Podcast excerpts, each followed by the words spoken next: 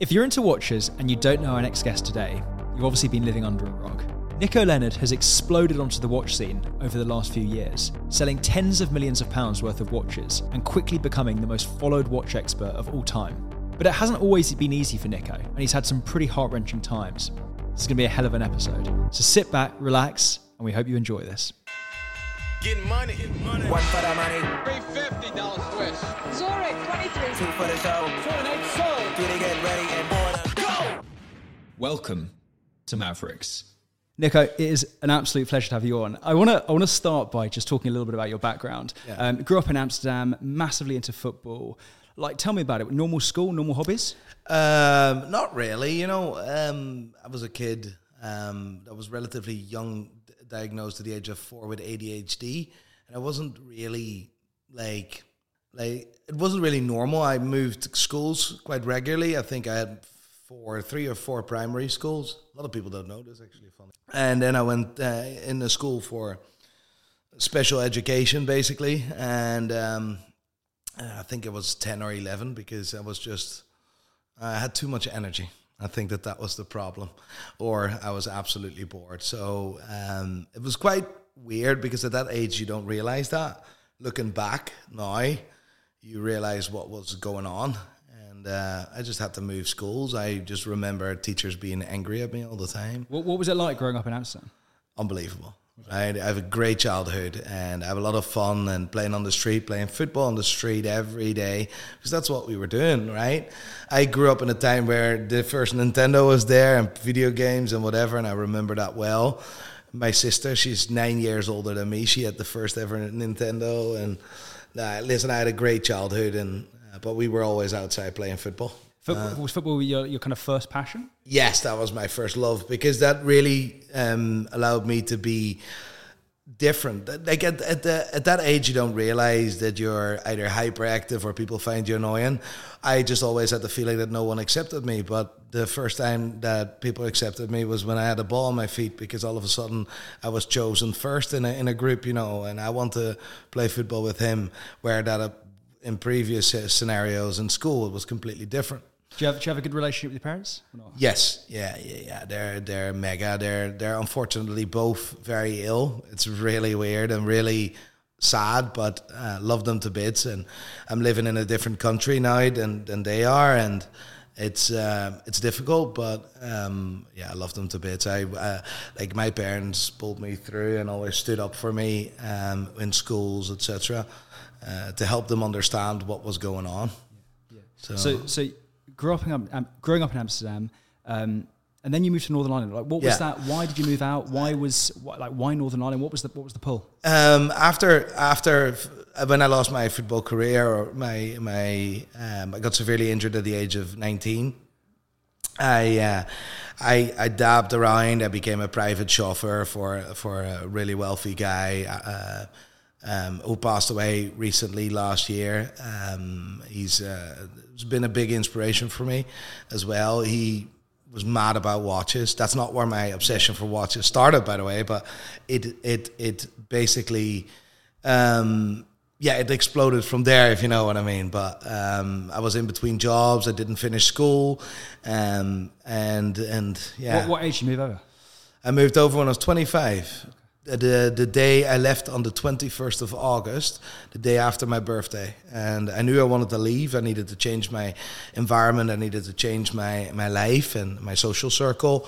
Um, and and I, I promised my mom, and I told my mom that, uh, that I would she asked me to leave, at least wait for your birthday, which was the 20th of August. So I left the day after my birthday. I, I, I- I hope you don't mind me talking about it, but f- from what I've read, like that, that injury you had on your knee, I think I think it was it was meant to be a fairly routine surgery, and you Yeah. and you woke up and then shit had really you know Yeah. it, it just got lumped on you that actually wasn't going to work and that the football career was was over. And I've also read that um, it was the it was the first time you saw your old man cry. Yes. Do you think Yeah. do you think that was that was him kind of realizing that your dream was maybe not going to go in that direction, or, or his dream by default? No, because he, my, my parents never pushed me to do football. My parents just, well, my, I don't really come from a background with footballers, although um, one of my um far away cousins uh, made it to pro football. Not very high, by the way, but um, um, but no, it was ne- he never pushed me to go that direction. It was just something I loved very dearly, and, and when you love something so dearly, I'm the type of person that puts a lot of energy and time in there, and therefore my parents supported me. If I chose ballet, it would be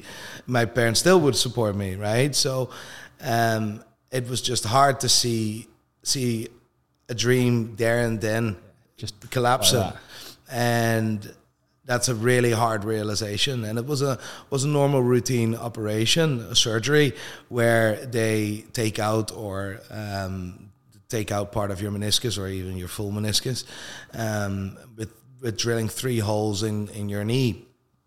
This is on the sides of your knee.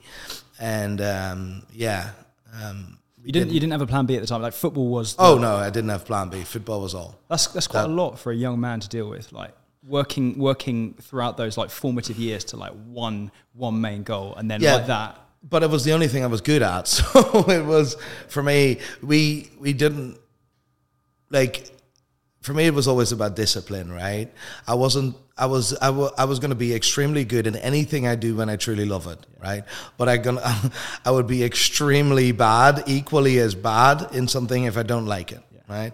Or if I'm I'm not interested in it and for football is is the same. And and whenever that collapsed, my world collapsed. And um, yeah, that that is now looking backwards. It's it's been a blessing in disguise because um, a lot of my friends, um, also from that time, a lot of them didn't make it. Some may, some did make it, but also friends of mine now that are footballers. They're at the age of 34, 35 uh, most of them still, when they're retired, they still need to find a job, a job at a certain yeah. point, right? And and one of my closest friends, uh, Gareth Gareth McAuley, he played for for West Brom, he played for Leicester, like. He's done very well for himself financially uh, with football. He doesn't have to go to work, but that problem, like in your mind, did you like that, there's a difference with not having to work, right? Because your financial situation is solid, but also not but also there's a situation mentally. It's the, right? it's the purpose thing, isn't it? It's the purpose there all of a sudden. But so many footballers that I know will have to go back to work for for the financial situation. So looking back now, I'm 35 years old now, um, and this is this is a hard realization. I I am very fortunate that I didn't make it. Yeah. Were you like we, like what standard would you have been? Do you reckon? Were you good enough? I would have. Top, I would have. I would have played uh, the Dutch Eredivisie, uh, not at the top, yeah. not at not at the top, but yeah. but Dutch league, maybe Championship level, something like that. I wasn't the biggest talent, you know. I was just the hardest worker. Yeah, yeah. And that's it. And I was and and I'm very fiery, if you know what I mean. I uh, very aggressive yeah. even at that young age, to be honest. right. So, so, so, so take me back. probably take me back now to like when did when did you start being conscious of watches? What did, like how did that love form? Um, it started at a young age, right? And I I think this was a moment where um, this is the young the the earliest I can recall it. And this was Mallorca on the, on the, island of Mallorca, where I saw someone wearing a Submariner, Rolex Submariner Blue Dial, 16613 LB um, Sunburst. That that really popped, and I really wanted to know what that was. And I think that, that my journey really started there as earliest. And my first watch I got when I was 16. And, and uh, on my 16th birthday, when, when my mom and dad took me out to uh, an, an, area in the, I think it's in the west of the Netherlands, if I'm correct, it's or the south. Either one, it's a place called Roermond, and that's an outlet center, and they had a Seiko outlet.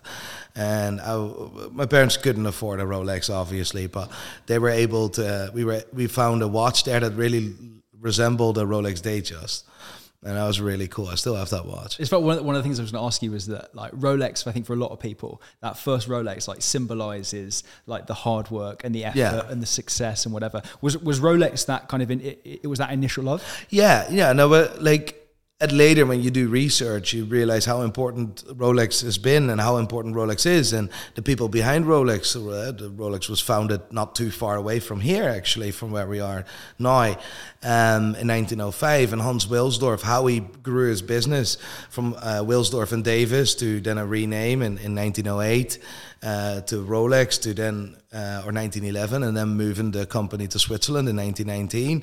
There's an incredible story there, and and and we all look at watches the wrong way, I think, because um, we look at it from a luxury point of view.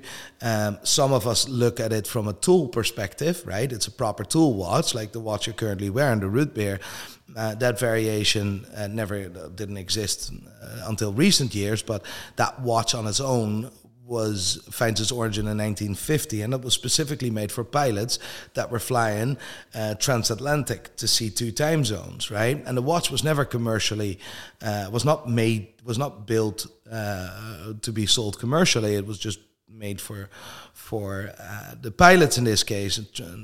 And we're, we're talking about Pan Am in, yeah, yeah. in this case, um, but we also need to realize that mechanical timekeeping devices is something that is so important in our history because we wouldn't be able to fly, navigate, nor do anything if it wasn't for timekeeping devices, for navigation purposes or measuring distance, speed, and everything. Everything in life, what we do is involved around timekeeping devices. But, but you, you, didn't. You didn't start by by trade. You started by by repairing, if I'm right. Yes. No. I started. I started as an enthusiast, which I'm luckily still am. But I started like I love one of the things I was good at at school is listening to history and stories. I just loved that. I love stories. I'm a very creative person. I love to imagine things, and and this is where the watch world is so incredibly um, special because watches have a story, right? There's not an industry where brands are still operating today, but they were founded like two centuries yeah, yeah. ago. Like, and name another industry where that is the case, right? Um, and and that's what I really really love about watches. But therefore, I started to learn about watches, and I started to write articles about watches, and no one picked it up. And then I got paid fifty quid to do or fifty euros to do an article or something, right? And I tried to um, work on Facebook groups when whenever that started for the first time. And then I started repairing watches, and then what, what watches? What were you repairing? Um, like anything automatic, right? Like I was, it's very easy to take a watch apart, right? That's not difficult. The hard part is is putting it back, back, together. together right? That's the hard part. So I've made many mistakes in that, and uh, but but it was a good side hustle. so know? when did you start? When you start in, kind of investing in trading in watches, then? Trading in watches started at the age of 29, right? When I started an Instagram account. So you've been, been in Ireland for, a, for, for kind of four years yes. now. So I moved to Ireland uh, at the age of 25 to play football for a, uh, for a local club, and I was going to be paid 1,100 pounds, which was a little bit less than I got paid in the Netherlands for a shitty job. But at least I was going to enjoy myself. Yeah, yeah, you see what I mean? So that was incredible, and I moved to moved to Northern Ireland. And within a month, uh, after the first month, I broke my ankle and um, this was pre-season, and that was that was heartbreaking. And from that moment, I just decided to fuck fuck this, I can't do this. Yeah, yeah. I ain't sorry. Was it was it, was it, straight into watches or not, or did you get? No, no, no. I got some dead end sales jobs because I met a girl at the time, you know, and um, uh, like she was a reason for me to stay. But also, I just didn't want to disappoint my father because he said, "No, you're in six months, you're back, or he's back, or whatever," and I just wanted to prove prove him wrong, right? And um, yeah, 11, 12 years later, I'm still there. Was it, was it always that pestering thing in the back of your head, like I want to be I want to yes, be in the watch course. game immediately after leaving football or not? No, no, no. It was just I needed to find. Listen, I never thought it would be possible for me to sell luxury watches, mate. That would have been that wouldn't be that. That's not in the realm of my capabilities, right? Or where I'm from, right? From where I'm from, that is not normal, right? Luxury is not a thing, right? But it was in the back of my mind that I just wanted to prove something to my parents. I move country. I don't care what happens. I am not coming back for help. I'm not coming back to this. I'm changing my life here right now, right, right there. And uh, um, that was one of the big, big motivation. Another motivation to stay was um, was I met a girl. Not very good. Um, in Belfast, you had call centers where your only requirement of skill is speaking a certain language. Now, I'm very fortunate that I still that I spoke that I speak Dutch because that's so valuable and very useful. Uh, for those don't notice, that was sarcastic. Um, um, uh, so I, I got dead end sales jobs and I got fired from that within three weeks or four weeks. Why? Just clash of personalities? Clash or, yeah. or like I'm not an easy person to yeah. like I I'm just not an easy person, right? Because it goes back to what you were saying a second ago is that like when you're passionate about something, you are full send at that. Oh, point. yeah, absolutely. When you're not passionate about it, Oh. forget it. I just needed to make some money, right? That that's what I needed to get by and figure out what the next move was. Again, I was repairing watches at the time, but that was a side hustle. I was making three, four hundred quid a uh, a month with that, right? So that was all right. And with the salary I got, I I had an all right life, right? And then I had the possibility. So a Dutch guy sent me an email, sent me a message on LinkedIn that he's building a sales team in Dublin for Vodafone. And I was like, right, this is brilliant, done. But I live in Belfast, that's Dublin, right? My missus at the time, she lived, uh, she's from an area called Banbridge, County Down, which was closer to the border. Got the job, and I got, I'll never forget this, 30,000 euros, and that was the biggest salary I ever got, right? A year, right? And uh, we moved because of that to Banbridge from where her parents were, right? And she was in medical school in Belfast. So that was a bit, she had to commute, I had to commute. But I drove every single day from Banbridge County down to Dublin, Carrickmines, Junction 15 on the M50 for four years, for three and a half years, right? And that was in the beginning, first year, it's all right, you're doing well. And it's also the first time I kept a job for longer than a year, to be honest, because the guys in the team that were there, they just allowed me to work in my strength. Right, and just let me be. Nico will do well, and I've always Were done you- well. were you good at it? Worked hard. Yeah, I was a good sales guy. Yeah, at the time. Yeah, I was a best pestern for my manager at the time. But uh, listen, I brought in the numbers, and Yeah, they were course. building something, and I was able to have my small impact on on that team, and it felt like I was a part of something for the first time, uh, bar football. Uh, so first time in my working career, which I'm very grateful for. And but after three and a half years driving two hours one way, so four hours a day in a car, I couldn't do it anymore. And watches was my was my side hustle. It's always been my side hustle. I I just like I can't do this any longer. I just can't. I it's like I drove in the office and it was there a moment. It's like if this is life, fuck that. I don't want anything to do with it. But it, but it wasn't like the watch side hustle was growing to a stage No. where you, yeah. No, it wasn't growing at all. And because keep in mind, right? I left every day at 6 a.m. for me to be in the office at quarter to eight, right? And I left and I was allowed to leave a little bit earlier. So I left quarter past four. But on the way back, it was busier. So I was always home at quarter to seven, right? Now that is intense. Right, that's very intense. A quarter to seven, and then you need to spend time with with your partner, and then we had two dogs, and it's it was like I didn't have a life, and I'd done that for thirty thousand euros, and then you need to minus the fuel cost, the cost of your car, yeah, yeah. and uh, it, it was just it So, didn't so make you, any you, sense. you basically left your work with no plan B. Now the funny bit is, my I never told my missus this right uh, at the time, and she was graduating medical school, so you got a job right as an F one doctor, and I think her first uh, job at the time was I think it was the emergency department, right, and whenever she got her first job, I was the one that paid the bills, right? I literally quit my job there and then.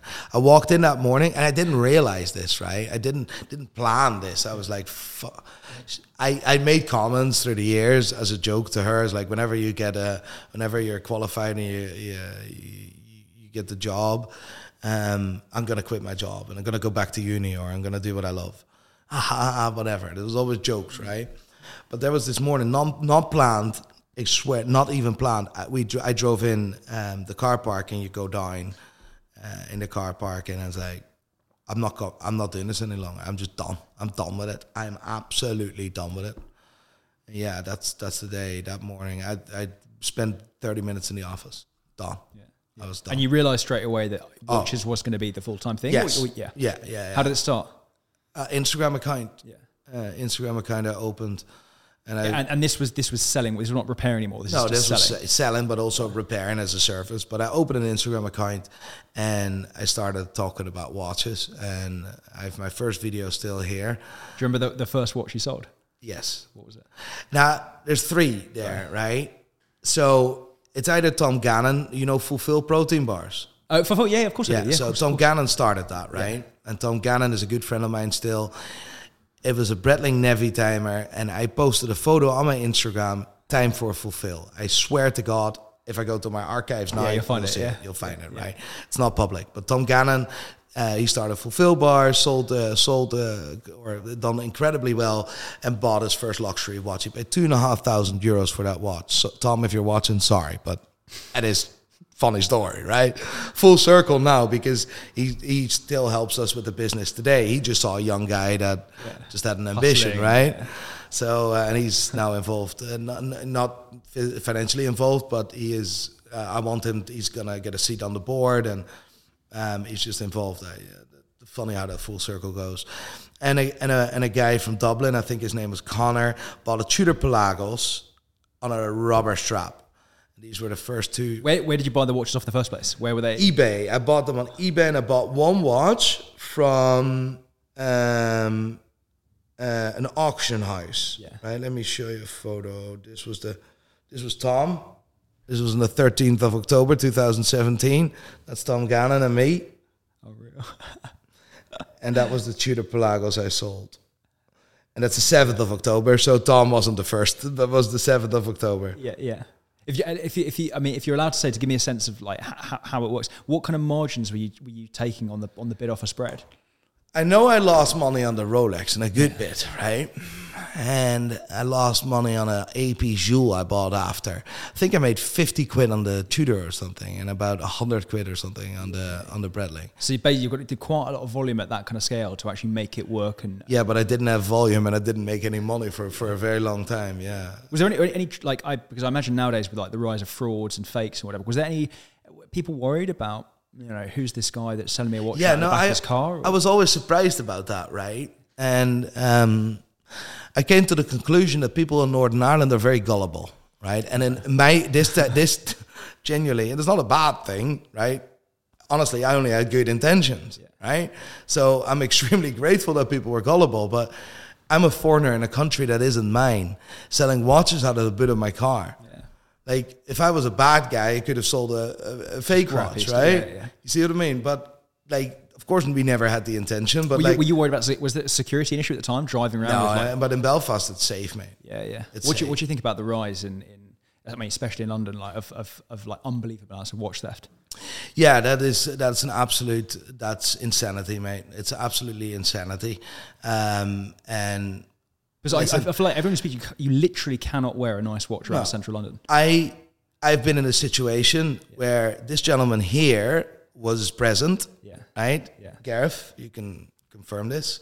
I'll just say this the way it was, right? We were having a good time at a. Sorry, this is not my missus watches this, but we went to a strip club, um, and I forgot the name of it, and it was with a good two good friends of mine, right? And um, um, we brought our videograph- videographers with us, right? Because yeah, we had a great success. We finished a really good video. Uh, it was uh, the mystery box video. Um, hard work, a lot of preparation in that, right? Uh, we finished the video and um, we went to celebrate to a bar. Then we ended up in a strip club. These guys, the videographers, hated it, didn't want to go, and stood outside or whatever the fuck they were doing, right? And uh, uh, never forget, there's a good friend of mine. Um, quite late in the evening, quite late in the night, went out to grab a what was it? A bar? Yeah, a sprite and a crunchy across the road, right? And sat down, set himself on the um, on the curb and sit down there, and then yeah, the strip club there, right? And there was this group of guys starting to surround him, right? And at that moment, I walked up, walked from the stairs up to have a cigarette, and I see this happening, and one is pulling his arm, and the only thing I could think of is sprint and just run in that group and just scream and do whatever. That's my mate. You're not. It's not happening on my watch, right? It's not on. We're happening. I- uh, so I went absolutely mental, and I remember you standing outside, and everyone thought I was a lunatic. But these guys, they they they made they were shocked. Then I grabbed my mate and, and literally dragged him to the entrance they- where they there was security. No, where they where they dragged where they were in front of security. So what happened then was more dangerous than that moment because they realized what I've done. I've just cost them a Rolex Submariner, right? And they started waiting waiting for us out. So we got a warning that we uh, we were warned. It's like we'll get all securities on the side. They literally were waiting for me uh, to literally chop my head off or whatever the f- they wanted to do. And uh, so they had a taxi right in front. They had security on the side, so no one could walk in. And then we were Dry, dry, dry. Yeah. so a mad story, right? A mad story about about London and danger. Other than that scenario, what I just like, we always have, and nowadays we have always security with me, right? Um, when we when we carry valuables, right? Um, it also depends where we go, etc. But Laura, my assistant, is very good at that, so she plans that out. But the the key here is is like it's horrendous that people can't even wear their watches and it will have a big it has a big impact on our industry and it will have a lasting impact if and it's easy to complain about something if you don't have a solution for it right but i don't know what the solution is why in other countries is it possible is it is it is it is it less bad as as that it is in London? Because London is the crime capital in the watch world and across the entire world. I've got, I've got an amazing story here. Graham and I are walking back from a client meeting, right, about eight o'clock at night. And we get back to the office outside, and there's an unmarked police car holding a bloke up against the wall, right? And we're feeling a little bit nosy. So we come inside, we get our bags, uh, we go back outside, and we're walking down. I don't know if you noticed some of the squares just down opposite, opposite the office. And uh, one of the policemen starts following us, and we're like, oh, God, we'll turn around and see what's up. Uh, and he says, "Well, look, there's just just round the corner. It's just been a watch theft. Four guys. They've all run in different directions. We can't find the watch on this guy, but he might have thrown it somewhere. Right. I was wearing a nice watch at the time, so just thinking, oh, whatever. Anyway, next morning, walking to the office about oh, it'd be like five a.m. ish, and I will never, ever, ever know why I looked down into a. It was like a basement of a ah. flat, right? And I looked down, and there's a watch I can just see, right? And I hop over the fence, jump down. It's probably like six foot down, and I'm not like massively into watches, right? And I picked it up, and that is what I picked up. 5726 Patek Philippe Nautilus. That's insane. right? So I picked this watch up, right? Okay, and I'm walking back to the office, and I'm I'm like shaking. Okay, Aye. I'm shaking. I'm like, this is this is mental. So I, I call up the police because I thought, well, do we call Patek or do we call the police? Uh-huh. Anyway, called one one one, and they said we'll have a detective with you in the next ten minutes. And bear in mind, this is like five thirty in the morning. Okay, so someone arrives at the office and he takes out his backpack and starts swabbing my mouth to make sure I don't know what it's for to, to, to make sure maybe it's not me. And he says, Look, this is like mind blowing. If we can get it back to the guy, then great. Anyway, next day, I get a call from a random bloke and he says, I've just been given my watch back by the police. I want to come and see you. Okay. So the guy comes to the office here. He's like a 75, sorry, 75 year old Pakistani bloke. He grew up in the slums in Pakistan. He started a, a clothing business, a textile business, employs like 6,000 people, and he got his watch back and he got his Patek back. Fucking right. That's How unbelievable. about, how about that? That is an unbelievable story. And fair play, fair play for doing that. I hope you done a good deal with him after, no? Sadly not. Ah, Sadly not. But anyway, anyway. So right, so so so you're selling watches in the back of your car. Yeah. Where does pride and pinion come come into play here? How do things So- formalize? So I started a, started an Instagram account called Watch and NI, um, watchni.co.uk. Funny enough, my father actually noticed that when you do Watch NI, which is called Watch Northern Ireland, right? Because every business in Northern Ireland put NI behind their name, invest NI, this NI, it's funny, right? So I thought I'll do that. I'm very creative. Watch NI, whatever. But if you then look at the URL URL.co.uk, you see Watch Nico dot uk and i'm like my, i didn't even notice. My father actually came up with that right? He's like you, so fun how you done that. And i'm like what? Like there's your name in there. It's like what? I never knew so that's quite funny. Um, in 2019 we changed the name to pride and pinion because listen i've never been really ambitious enough. I've because the background with everything i've done everything always failed. I was like you know what? I want to do this and i'm going to make sure i'm going to make a living out of this but i'll see wherever we end. And and and about after the first year of struggle of hustle of everything i just realized i'm like we can actually do something here. And um yeah And and, and with the, I imagine the watches were getting more premium as you were kind of going along. Yes, exactly. So the prices were growing. We started making started making my. first- I said we. It was just me and someone else at a certain point uh, that that I employed, uh, and and yeah, it was like I found my I found my niche. and finally doing something that is that is that is going well. And and you were selling them mostly through Instagram at the time or not? Yeah, yeah, yeah, yeah. Instagram and Chrono twenty four at the time, where Chrono twenty four still uh, charged two percent. They now really they're they're they're not very good at the moment. They're they've been horrendous the last two two years with dealers and end consumers. To be honest, um, a, pla- a platform that I think will will die very soon if they don't watch out. Um, but um, yeah, through, through Chrono 24, sometimes an eBay ad or whatever, in any means possible to sell a watch, I was doing it, right? And in 2019, April 2019, I changed the name to Pride and Pinion. Um, and I thought it was a cool name. Pride uh, Opinion is a part of a movement, part of an, an engine as well, by the way. Um, and uh, yeah, cool logo, and I was was happy. I was like, this is inspired on Patek Philippe with the two P's, and the crown looks like the Rolex crown. It's just it looks the bollocks, right? So I was like, I'm happy with this, and from here we're gonna move forward. And um, a good, he became a good client of mine um, that owns several hotels ac- across in, in, the country in Dublin as well. He uh, bought a, I believe it it was a vintage Explorer or it was an Omega uh, Aquaterra World Timer. He bought both, but I don't know which one was first.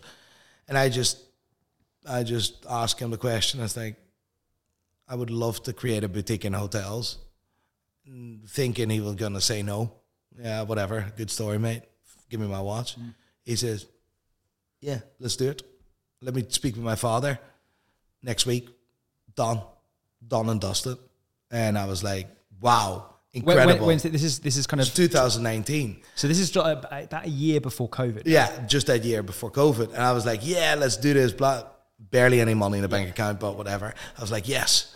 Yeah, uh, and I will figure it out. Uh, we'll figure it out later. This is how I go through life. I still do today. Yeah. Bought a Ferrari, not a penny in the bank account. I'll see whatever. We'll we'll end up. We'll we'll end up well somewhere, right? Um, but yeah, unbelievable. So, so, so COVID hits. I've read that you pretty much sold half of your. Oh yeah, no, I sold everything. I sold fear more than fifty percent than what I what I owned at the time, and, and that was quite heavy. But you were selling at losses or not?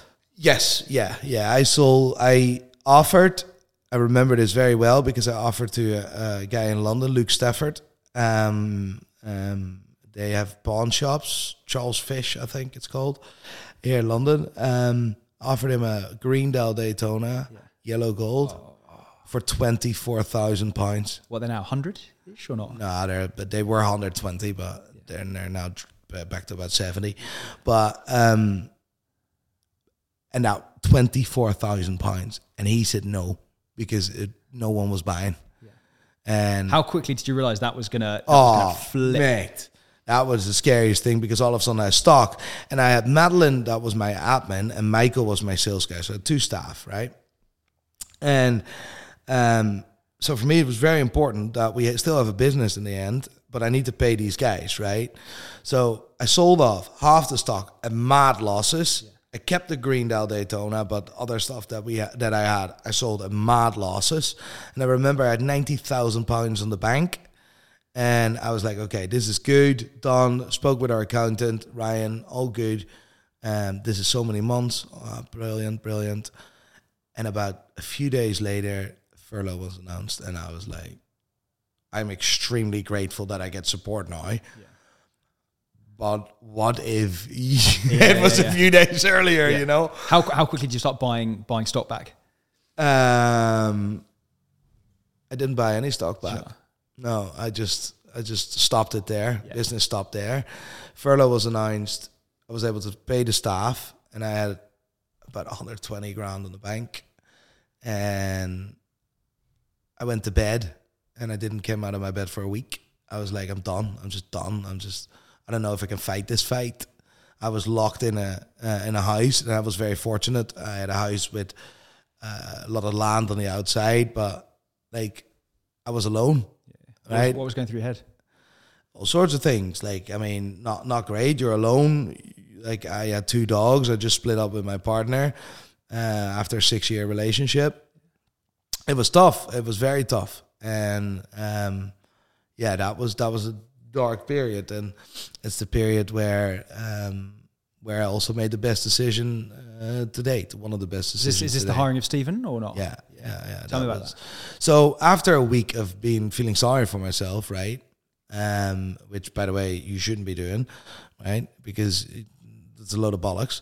Um, man up and deal with problems head on and don't feel sorry for yourself. That's a big learning what I've done. I called Stephen, and Stephen worked for Goldsmiths. He was a shop manager at Goldsmiths, right? And there was a few shops. He, he helped a few shops, and he ran a few shops, right?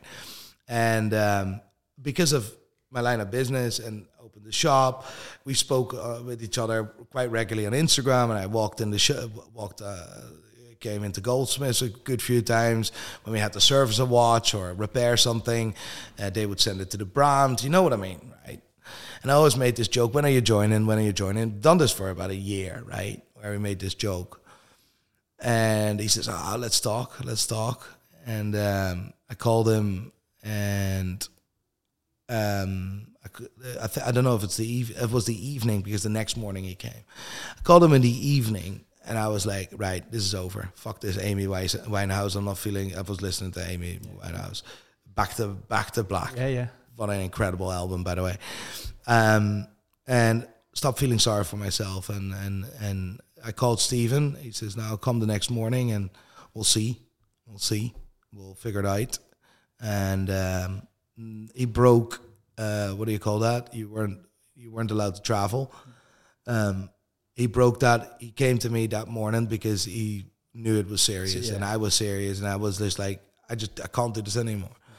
I showed him the bank account. I says, listen, Stephen, I know it's a big risk for you. You have a young family with, uh, with that time Anna, um, and he wasn't. She wasn't pregnant yet from the second, um, and I know you have a steady job and it's a corporate environment, whatever. I can't get. I'm not giving you any guarantees. I can't promise you anything. I can offer you the same salary, and we'll see what it is. This is the bank account. This is how much I have let's jump in this. And he said, surprisingly, yes. That's the quality of a good sales guy, Yeah, right? yeah, yeah. And uh, I wasn't alone anymore for the first time, right? Because that was that was tough. He uh, he not just re restructured our business. He was another set of eyes, and he was another sales guy, he- and he was another very different personality. Oh, he's he's very calm, very collective, very. He can be an absolute mad one, by the way, but he's a, he's a he's a incredibly incre- He's everything I'm not, and I'm everything he Yeah, isn't, yeah, yeah, right? yeah. So he is Sign very of a good business cautious. He's very cautious. He's very calculated, and I'm an absolute bulldozer that that just bull in a china shop. That's me. Um, but I just I just push people to the absolute ca- maximum capabilities. Uh, like I push myself, and uh, I think that that really helps Stephen as well, opening up because um, I see a different Stephen now than I've seen before. Where he always said, "Ah, stuff is difficult." It's like we're gonna do it. How, how, did, how did things start picking up from there? Um, we had a we had someone in the business, and he um, he saw things that I didn't see. We started rebuilding. Um, we started thinking about ways of marketing. We needed a good website, and and we needed to because the shop was closed. Right, that's in a merchant hotel, which is hospitality was closing first, and uh, every other shop and every other competitor that we had were open, but we were closed because hospitality was closed. Um, so we had to find alternative ways and use Instagram and show that we were delivering watches to people and just go the extra mile, right? And and and just having fun in the meantime while you do that, right? This is key, and and and add value because this is what people always forget. I'm going to start a business, i'm going to make a shit ton of money. It's like, yeah, one second, doesn't work like that. yeah. You're going to start a business, you're going to add value, and if you add enough value, you get paid properly, right? That's how it works. Was it was this the start of the YouTube channel or not? This was the start of the YouTube channel. I didn't believe in that at all. Uh, but um, yeah, the second idea, the first idea, the one idea I didn't believe in, I always say this, the one idea I didn't believe in turned out to be the idea that saved my business in the end uh, because it gave us another chance. It gave us a marketing venue and and it was, was incredible. Does it does it does it seem a little bit surreal to know that like you have because because I suppose there wasn't really anyone anyone's footsteps to follow in that YouTube game. No. like like you're the most famous watchman on the planet. That's bizarre. Like yeah. that's that is that Yeah. pretty mental to get your head around. Sometimes, and I'm, I'm glad. I'm glad I have people around me that put me with both feet on the ground. I like to think that I'm a very humble person anyway, but sometimes I just like I'm uh, I'm I'm still a bit me, right? and uh, but I know I know I know what we've done to get where we are today, and I know my journey from where I started, and I know my uh, I'll never never forget where I come from. So I, I, I remember that. But it's a crazy realization that not just in the watch industry, but in other industries, people just recognize me all of a sudden, being recognized on the street all how, the time. How quickly did it start picking up? Like, did you know? Was it very, very immediate? Suddenly, people watching. Stuff like, and- was it a builder? we were, of course, it, the media started growing and and the views started getting in. It's, I didn't get recognized from the from the beginning. I don't know when this started. Maybe about a year after, someone recognized you, and then you're hanging out with this YouTuber, and then these people recognize you, and then started growing. Now in London, I get several on the airport, on the airplane four times a year. There, I love it, right? Because I wouldn't be here without them. Right, that's the fun fun part. But as well, it's the recognition for something that we've worked on for so long. I've been ridiculed most of my life for my hobby, and now I'm being recognized for it. So that's quite cool. Um, and then a, a crazier stat is nearly half a billion views. Like that's bizarre, right? This is views, not imp- views. Like that is that these are stats that are, that are absolutely insane. And for me, I'm just I uh, it was Kevin Hart. We're we're gonna do a TV show with Kevin Hart with HartBeat Productions. So we've got a lot in touch with them and stuff like that. And he mentioned as well, the biggest drug in the world is not cocaine; it's fame. Yeah. Because whenever you have it, you're scared of losing it, and that is something I feel sometimes. But on the other hand, I'm like, nothing will go wrong. We're everything is calculated now. Everything is planned. We're going to work our bollocks off. We're all, always going to work harder than the than the previous person. It's, it's a funny one, right? Because it's an industry that comes with, especially at the top end, like the planes, the cars, the Yeah. celebrities. Like, have you have you found it hard to stay grounded at all, or, or do you have moments where you go, "Oh shit, this is I would like to say no. I would like to say I give time to everyone, and my people around me say you give too much time to everyone, right? Um, By the way, thank you for coming on the podcast. Ah, yeah, you see. um, but no, that like for me, if you make a promise, and I made a promise to your business partner, I, I keep it, right? Even if it's a podcast or whatever, keep your promises. Um, and for, like, I like to say, think that I don't find it difficult to stay grounded. Now, maybe some people around me would say different. I don't know. Um, but I have great people around me, mate, that will put me back where I belong. Don't you worry. And uh, um, yeah, that is uh, that's Belfast for you as well, by the way, because I don't really get asked for photos or anything in Belfast, right? Because it's Belfast, uh, whatever. Yeah. Right? In Belfast, they don't care. But in London or other cities or whatever, it's completely different. It's funny, like. So, like outside of watches, obviously into cars as well. Congrats on the new 812 GTS. Thank you, thank you. Unbelievable. Um, is that is that because it's an industry that's kind of similar to watches in many senses, right? It's that purist, that passion. Like, have you have you always been to cars as well? Yes, yes. Never was able to afford it, but Yeah. always loved it, right? If, if, if, Ferrari and because you got a G wagon as well, haven't you? yeah, G63. If you, if you got if you got Ferrari and Mercedes as watch brands, what are they? I think I think I saw some stupid video from someone recently. I was like, that's that's no. So you have that. You need to compare hyper with hyper, Right, right? right. So Rolex, you see a lot of Rolexes on the street, right? I would say Rolex is a Mercedes, right? Ferrari is a little bit more special. It's a little bit more f- uh, thought through and whatever. I would actually argue to say that Rolex is BMW because it's more hated, right? But Patek Philippe would be considered BMW, right? Which I think.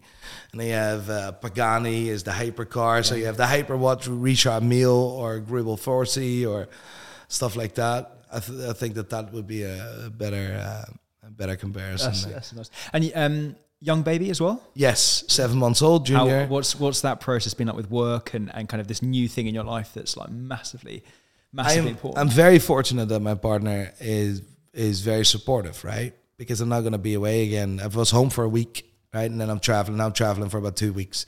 I'm going to do about nine countries, a lot of deals going on, uh, YouTube stuff, events, etc. Right, but like I say, my missus has been very supportive, but we've been very clear from the start, right?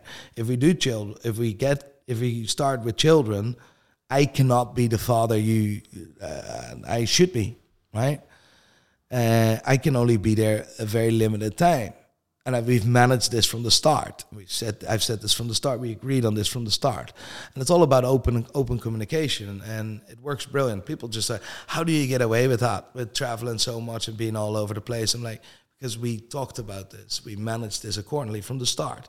It's tough for me, and I find it more difficult than she finds it because although she is nearly a, a single parent uh, from time to time, I found it this morning. I left. I found it very, very difficult, and I'm not finding it any going any easier. I'm not gonna lie. It's funny. Our last guest spoke about this like, idea of work life ba- work life balance, and he he kind of said don't believe in it. it. Doesn't exist. No, it doesn't exist. Yeah. No. Yeah. And if it does exist, you're not working working hard enough, yeah. or you've already made. Uh, it. Do you think your purpose has changed now? You've got now you've got a, a you know a young little boy. Do you, do you think yeah. that? Do you think are you working for him now? Is it like legacy? I don't work for myself. My life is not mine anymore. It's it's my responsibility to set the example rather than the, than giving someone advice because advice is easy given, but setting the right example is more difficult, right? And this is the same in business and whatever. If you think that if you're a captain on a ship and a ship is considered a business, and if you can't sail your ship, therefore your business out of a storm, you shouldn't be a captain. You should be a sailor, right? So um, it's very, very clear to understand that perspective, right? My business, my me, my life is not mine anymore. It's my, it's now for my children. She's pregnant again. Fantastic, right?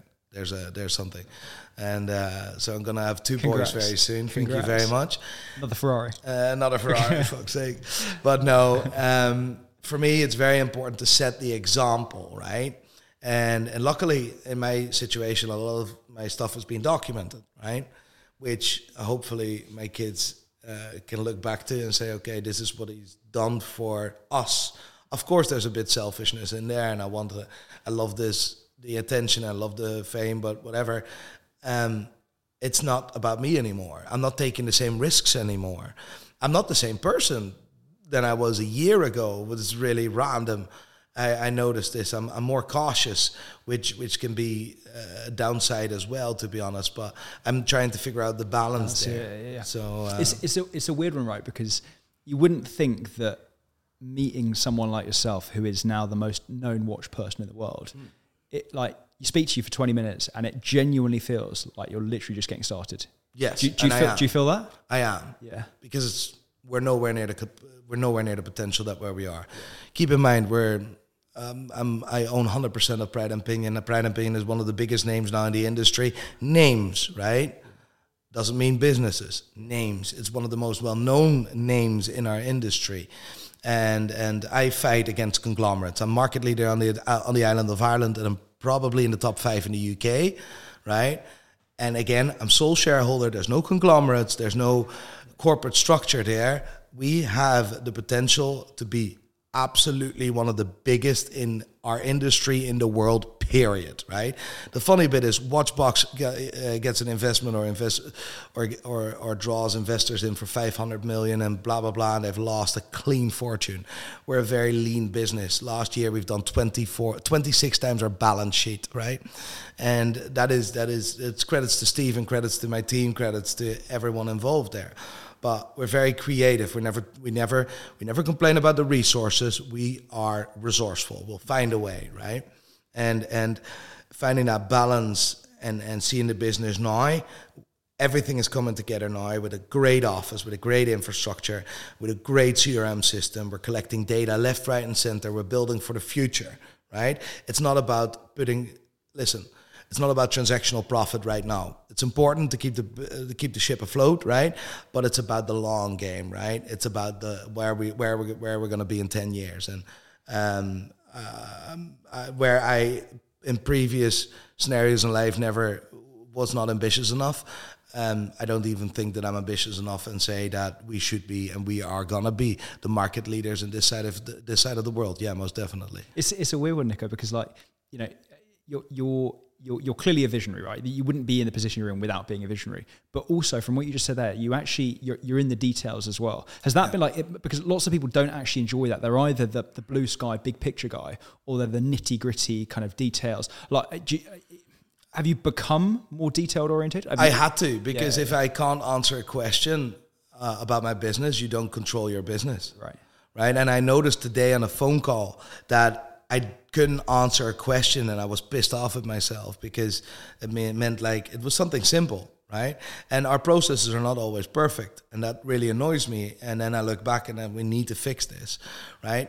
But I think it's not because I'm really on point with or really on the ball with everything because I've been fortunate with Stephen. I can let that go, right? And the nitty gritty, it's not my quality. I'm not gonna lie. I'm a visionary and I push people to the max and I push my business and, and everyone around me to, to the max of their capacities. And I think I'm very good at that. I had to do the nitty gritty because I started the business from scratch. I have this idea, this vision. Stephen finds it sometimes very annoying, but it is what it is. But there's things that you just when it's your business when you started something from the, from scratch and it's and it's just not aligned with what one of the reasons why you started but there is logic behind it uh, it, it's just very frustrating right but um, I, I need to learn how to let go. But for me, I'm still on a journey. I'm learning every day as an entrepreneur. I've never ran a company before, um, so uh, yeah, it's, it's incredible. Yeah. It's incredible. Looking back at the story, I want to know if there were any pivotal moments that you look back on and go, that moment was. I mean, uh, maybe, maybe bringing Stephen on, like that was that was a really big moment. Yeah. But like, I mean, it's it's funny how life works. Probably the injuries that you had playing football or that final career ending injury, that was probably the one of the biggest moments yeah. that's led to the success of Pride and Pinion. Are there any, uh, I mean, do you agree with that? Do you think there are any others that like real, real significant times? I, th- I, think there's not just moments, there's people involved, right? The people I've met, the people that supported me, the people in Northern Ireland that trusted me, although I wouldn't have trusted that foreigner that lived in a country that wasn't mine, that sold this expensive watch for a cheaper price. Like I mean, everything coming together makes it makes makes a system work, and and the support I've got from the people in Northern Ireland uh, was just insane. I'm I'm I'm I would actually argue to say that if I started my business anywhere else, I would have failed because I would have never gone past level two, if you know what I mean, because the support I got was unbelievable, and and yeah, there's moments where you're making decisions as a captain of a ship um, and some moments are good, some decisions are good, sometimes are, aren't as good. But the most important decisions I had to make were the deci- were were right decisions, yeah.